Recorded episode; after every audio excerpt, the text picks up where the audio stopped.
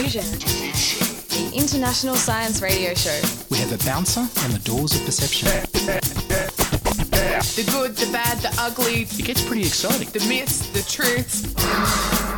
Toxicology. Astroseismology. Magnetism. The dark side. Genetically engineered potatoes. Planetoid. Planetoid. I love that word.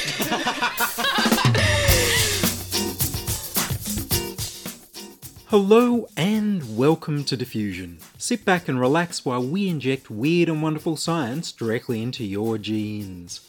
I'm Ian Wolfe. On this edition I speak with Toby Hendy about plant physics and Samira Ailey about ant venom.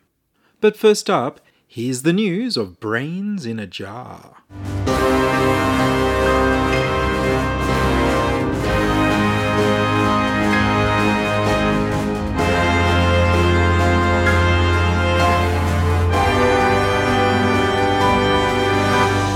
Brains live outside the body.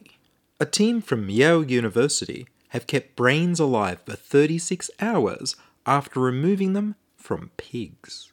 A series of tubes maintain circulation, so that brains can be studied in close-up detail as a whole living organ instead of slices in a dish. The Yale team call their system Brain X. The Yale team plans to construct a comprehensive atlas of connections between human brain cells spanning large regions of the brain, and thus more easily traced in a complete intact organ. Over the last four years, the Yale University team experimented on nearly two hundred pig brains obtained from a slaughterhouse, restoring their circulation using a system of pumps, heaters, and bags of artificial blood warmed to body temperature. BrainEx carries oxygen to the brainstem, the cerebellar artery, and areas deep in the centre of the brain. The brains were revived up to four hours after the pigs had been decapitated. The pig brains are believed to have no awareness, but billions of individual cells in the brains were found to be healthy and capable of normal activity. The Yale neuroscientists determined from the electroencephalogram E E G brainwaves that the pigs were in a comatose state. The team acknowledged that some of the channel-blocking anti-inflammatory drugs they've put in their circulatory mix could be sedating the brains. The brains have no input from senses and no output in motor control, so if the brains could wake up, they would be in sensory deprivation. The team hope in the future that disembodied human brains could become guinea pigs for testing exotic cancer cures and speculative Alzheimer's treatments too dangerous to try on the living. seventeen neuroscientists and bioethicists, including the Yale team, published an editorial in Nature titled The Ethics of Experimenting with Human Brain Tissue, arguing that experiments on human brain tissue may require special protections and rules. Ironically, the editorial doesn't discuss this new technique of keeping entire brains alive, but obviously it needs ethical guidelines even more than the techniques already in use.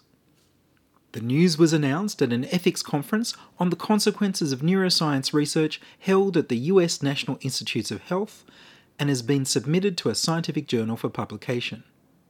Maybe Sergio Canavero's quest for whole-body transplants for people dying of muscular dystrophy doesn't seem such a mad idea, as long as you don't wake up into the silent, numb darkness of sensory deprivation. Horror writer H P Lovecraft would be proud.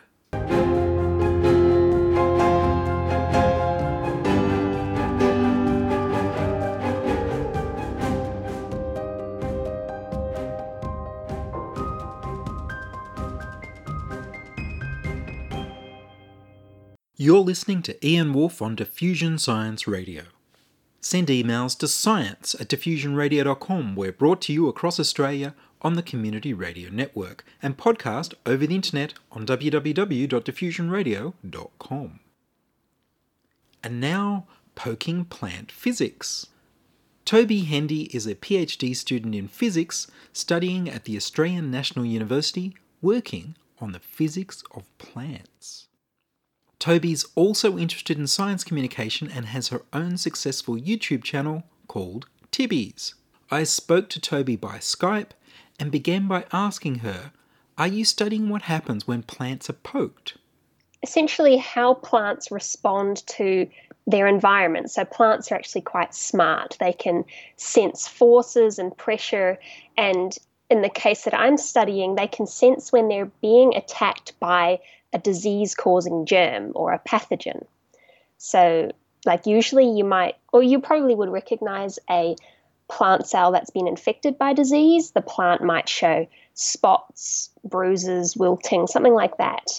And what has happened on the very small scale is that a germ has latched onto a plant cell and then stabbed through and started to take over the cell and leak nutrients. But the plant can sense that it's being attacked by sensing applied pressure of the germ, and it has a few self-defense mechanisms. It tries to stiffen the cell wall and fight off that infection. And what I'm looking at in the lab is trying to mimic diseases using tiny little needles to essentially poke plants and see how they respond, see how they protect themselves. Wow. I don't think I realized that the infections were quite so violent. Yeah, it's it is essentially like the germs are stabbing into the plant cells, but it's on a tiny scale. So we can't see this process with the naked eye, but you can under a microscope. Is this only for really tiny attacks like that, or are you also looking at how plants respond to things like insects? Yeah, so I guess it all falls under the same class of sensing your environment.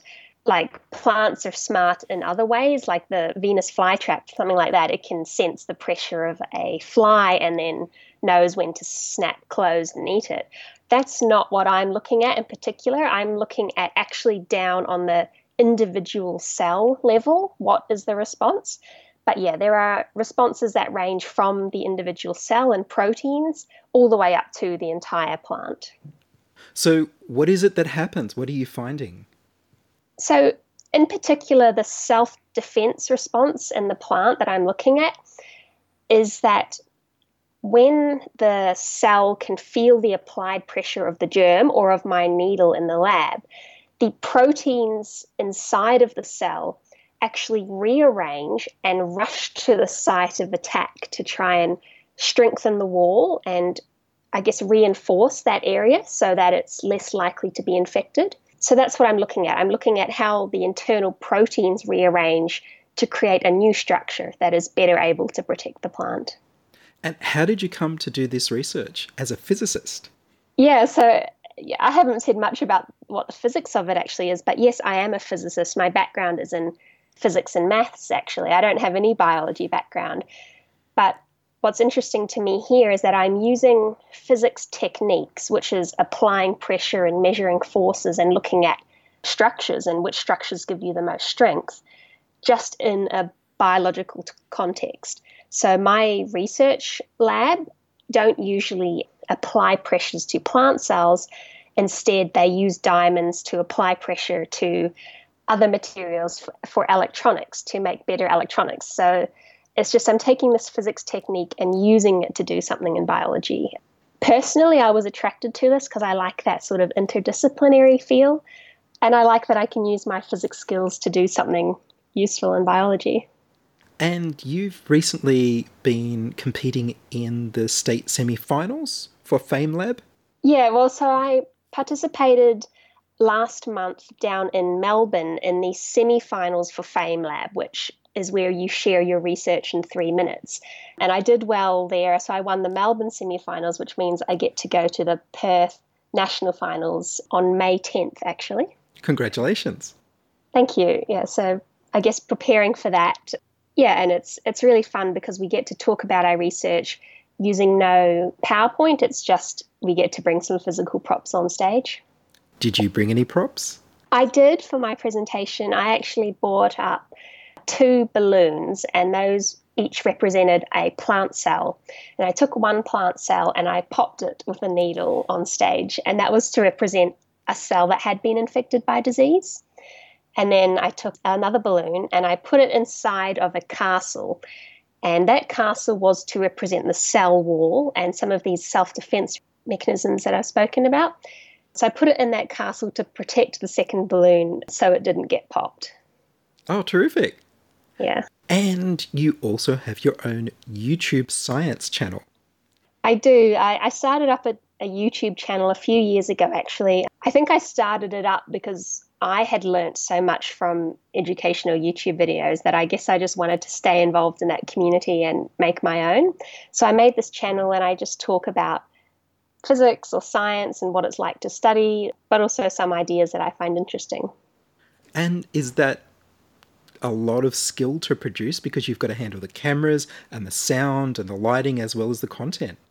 It is like a one-person job because I just do it all myself, but I, f- I feel like with online video and science communication, you could spend hours and hours on it, getting everything perfect. But my personal, I guess, philosophy is that it's better to be done than to be perfect. So, you know, I do what I can. I, I do a bit of editing, but it's not extremely high production. And I think what's most important is if you can tell a good story, people will enjoy watching it. So you have a lot of your videos where you're sitting on a bench or on some couches. Yeah, so I film on a park bench or something like that. I like to just stay real. And, you know, I, I've found a lot of success just doing that. People seem to enjoy it. And, like, the channel has grown quite a lot in the last couple of months. So it's really exciting to see where I can take it. That's great. How small do these needles have to be to mimic an infection? Yeah, so I am mimicking something called a pathogen, which is, yeah, kind of a, a small organism, sort of like a fungus. And my needles, which are designed to be the same size as one of these pathogens, is about one-tenth the width of human hair. So it's on the scale of a few microns. Um, All right. So so very tiny, yeah. Very and tiny indeed.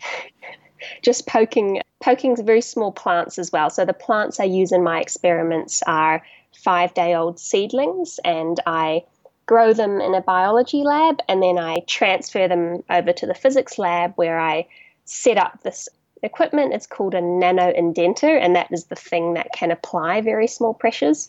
It can apply very large pressures as well, but for me, I'm I'm just gently poking the plants. I don't want to pop the cells. I just want to apply pressure and see how the cells respond. One more interesting thing about the plants I use is that they are genetically modified so that the proteins which actually rearrange under pressure have been tagged with a fluorescent molecule, with the green fluorescent protein that actually comes from jellyfish, makes them glow.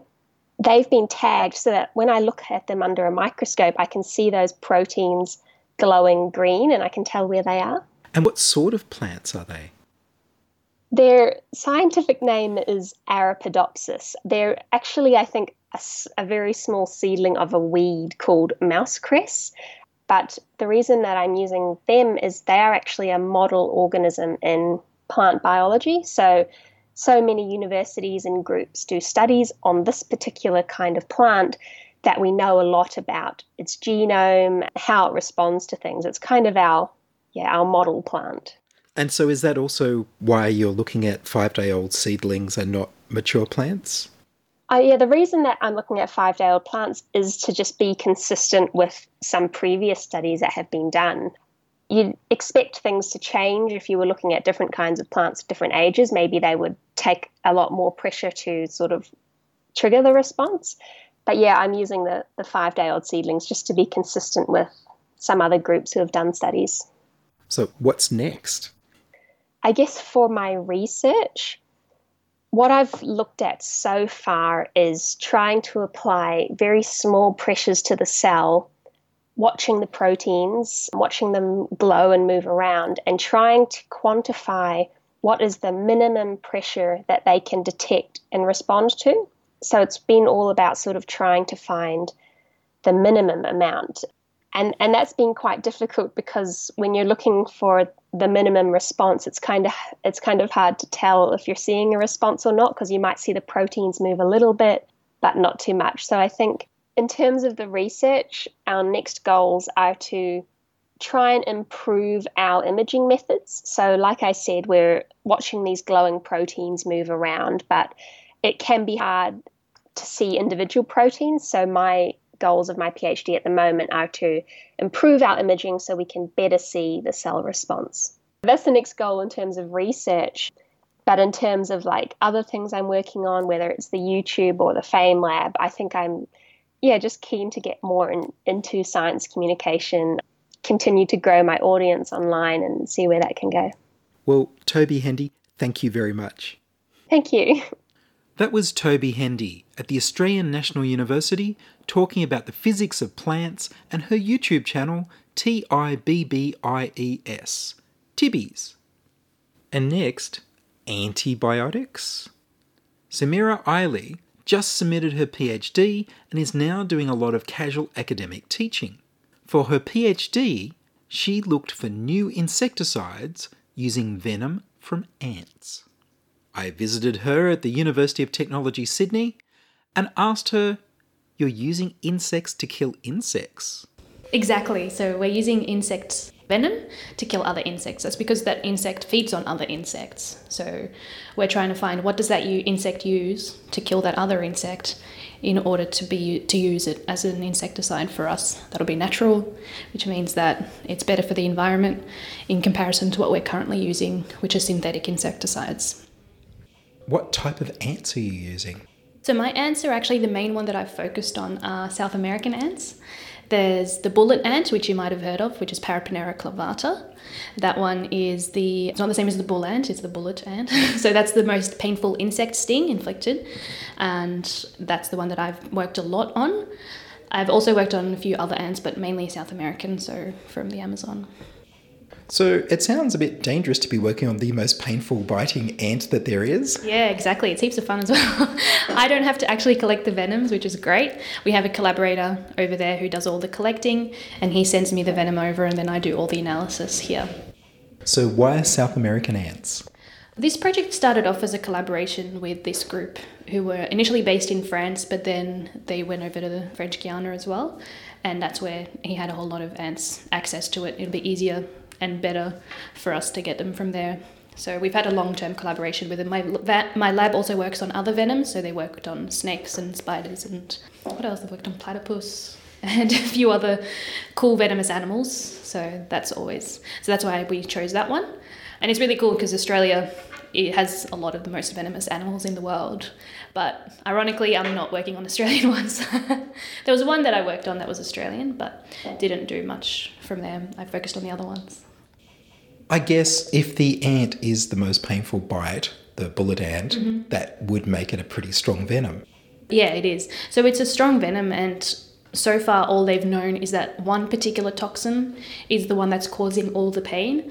But what I've been able to show is that there's not just one thing, there's a whole lot of other proteins and peptides in there, which are smaller proteins that have been that could also cause that pain, and also that we can use for stuff, other stuff. So I was also looking into looking at antibacterial potential of these venoms, so not just insecticidal potential. We were also looking at antibacterial potential, and some of these ants are antibacterial, which was really exciting. Would they be antifungal as well? Definitely, yeah. I wasn't looking at the antifungal aspect, but there are other labs in the world that are looking at the antifungal, and they are. Which is mm. so they actually what they do is that the ants try to protect their nest and their colony and their queen. So what they do is they spray their venom all over so that they don't get infected and they don't get any infections happening in their nest. So that's what we thought. Well, there's obviously something there that's causing that, so we're looking for that. Right. Well, I guess that answers my next question, because I was thinking originally that the ants would just be biting the insects and therefore you've got to get the insecticide into them. But if you can just spray, well, that yeah. feeds straight into agriculture. Exactly. So that's what we're trying. So the overall big picture is to solve the world hunger problem. So we're looking at trying to find a way to increase our crops, trying to find, because at this current rate, our insecticides aren't going to be able, they're not working. There's resistance and they're also harmful to the environment and to human health. So what we're trying to find is a naturally derived bioinsecticide, so the right word is a bioinsecticide, and this one will be able to increase our crops um, because if you get rid of these insects, which usually eat away all our crops, then we'll be able to increase the yields, because right now they actually affect almost twenty percent of crops are destroyed by insect pests, and there's resistance to every single one of the insecticides that are out there already, so we're looking for a newer alternative. And so you get this venom sent to you. So the venom's got to come through customs. That's got to be interesting. Yes. It's actually because the venom comes in as lyophilized material, so it's fine. There's not it's not dangerous after that. It's not something that I'm going to inject, that even if you touch it, it's not going to be harmful to you because it's been freeze dried. And so once it comes in, mm-hmm. how do you test its effectiveness? So I get to do really cool experiments. So I actually, the first thing I usually do is just to see if it's effective at all, is to inject it into crickets. So I get the venom and test it on crickets at different concentrations to see how it's working. And then that's how I narrow down which venoms I want to work on. So I was given a whole lot initially, and then I narrow it down based on this one had a really big effect, this one didn't really, so I'm just going to focus on this one from now on. And then the next step after that would be to, once I know that this venom is effective, I look at how many proteins are in there. So the proteins are the, the genetically encoded parts of the venom that are the doing parts. That's what's inflicting the pain. That's what's inflicting the, doing the, all the different effects that you see. So when I do that using a mass spectrometer, so this is a machine that measures, measures how big are these proteins, what are these proteins, how many are there? And so that's the first step. The second step that I usually do, and then usually there's about one hundred or so more, up to five hundred per venom. So the next step would be to separate out all these proteins into different fractions and keep testing. So you separate out one way, you get like separate into different fifty different parts, test each one, and then only focus on the one that was the that had the activity, and you keep going down. So until you find the exact one that's causing the effect. So once you've identified the venoms and the toxins within the venoms that you mm-hmm. want, mm-hmm. that you could be using as an insecticide spray or as an mm-hmm. antibiotic mm-hmm. perhaps, what's the next step? So the next step is the exciting bit. So the next part would be to start synthesizing it in en masse to try and find as much as you can, and then Uh, to get as much as you can to do all the other tests that need to be done. So then you need to know which insect is it actually working on. Is it specific for a type of insect? Because you would want it to be specific for the agricultural pests, for example, and you wouldn't want it to be affecting the bees, which is a big problem with current insecticides. Yes. So you don't want to be, so you, we need to find it something that's specific, and they do exist. There are some peptides that are effective only against a certain type of cockroach and will not kill the other type of cockroach, which is really cool. So German cockroach and an American cockroach, we found this spider peptide that will only act on one of them and not the other. So that's another thing that you can do, because initially working with the whole venom is actually really hard because you need large amounts. Whereas if you've got the exact peptide, once you've narrowed it down, it's easier to synthesize it in high quantities, which means that you can do more tests a lot easier and you don't have to keep separating the whole venom to get down to the small one. It's a long process and it takes time. So once you've got tested it on which insects, then you want to know if it's safe for humans, on mammals. So you test it on different cells as well. And then you would test what's the best mode of delivery. So that's the other part. So there's whether it's a good insecticide uh, spray on, or whether we need to incorporate it as a genetically modified plant. And that's how B T came along. Or whether you can fuse it as in with an entomopathogen, which is a pathogen that just attacks insects, a virus, pa- viral pathogen. Incorporate the gene, because it is a protein, it means it's a gene, which means that you can insert it into that virus, and that way you enhance its effect and kill the insects that way. So there's different modes of delivery. The, there's actually already an insecticide that was commercialised from the Australian Funnelweb spider, which my supervisor was a part of, along with the University of Connecticut and U Q, and that was derived from the funnel, Australian Funnelweb, and they've been able to commercialise it now over in the States, which is really exciting. Yeah. So you're not doing this, but how do, do you know how your partner milks the venom from the ants? Yes, I do. I've done it a, a few couple of times because he did come over here and we went over to the Blue Mountains and collected some Australian ones. But basically, there's two ways of doing it, and I've looked at both ways as to which one is better or not. The first way is to electrically stimulate the ant. So you actually get a pair of tweezers, run a voltage through them, and that way they'll release the venom. And the other way to do it is to actually, which is the usual way that we do it, is to dissect the whole venom gland out. So, and the venom gland is located just below the abdomen, so it's actually stinging you from the other side, not from the mouth part. So the ants that he's collecting, is there any risk that they're endangered as a species in South America? The ones that we're working on, they're not. But I remember him saying that it's not the ants that are actually endangered, it's just the area. Sometimes he has to be careful where he's collecting because that would be a national park or something like that and he wouldn't be able to collect there. But apart from that, they're not that I know of, no. Well, I think that this is a really exciting project because now we're looking for alternatives to feed our growing population. There's a massive starving population around the world. So if this is successful, it'll be able to help feed a whole lot of people, which is why I love it and why I love working on it. Well, Samira Ailey, thank you very much. That's okay, thank you. It's been a pleasure. That was Samira Ailey, who's just submitted her PhD on solving world hunger using venom from ants at the University of Technology, Sydney. And that's all from us this week on Diffusion. Would you like to hear your voice on radio? Record a voice memo on your phone or use the voicemail tab on the website. We need more people contributing stories to Diffusion.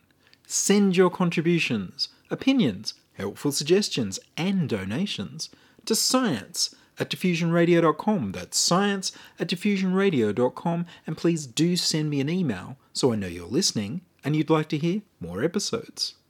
Please like the Diffusion Science Radio page on Facebook and rate the show on iTunes. Tell your friends. Follow me on Twitter at Ian Wolfe.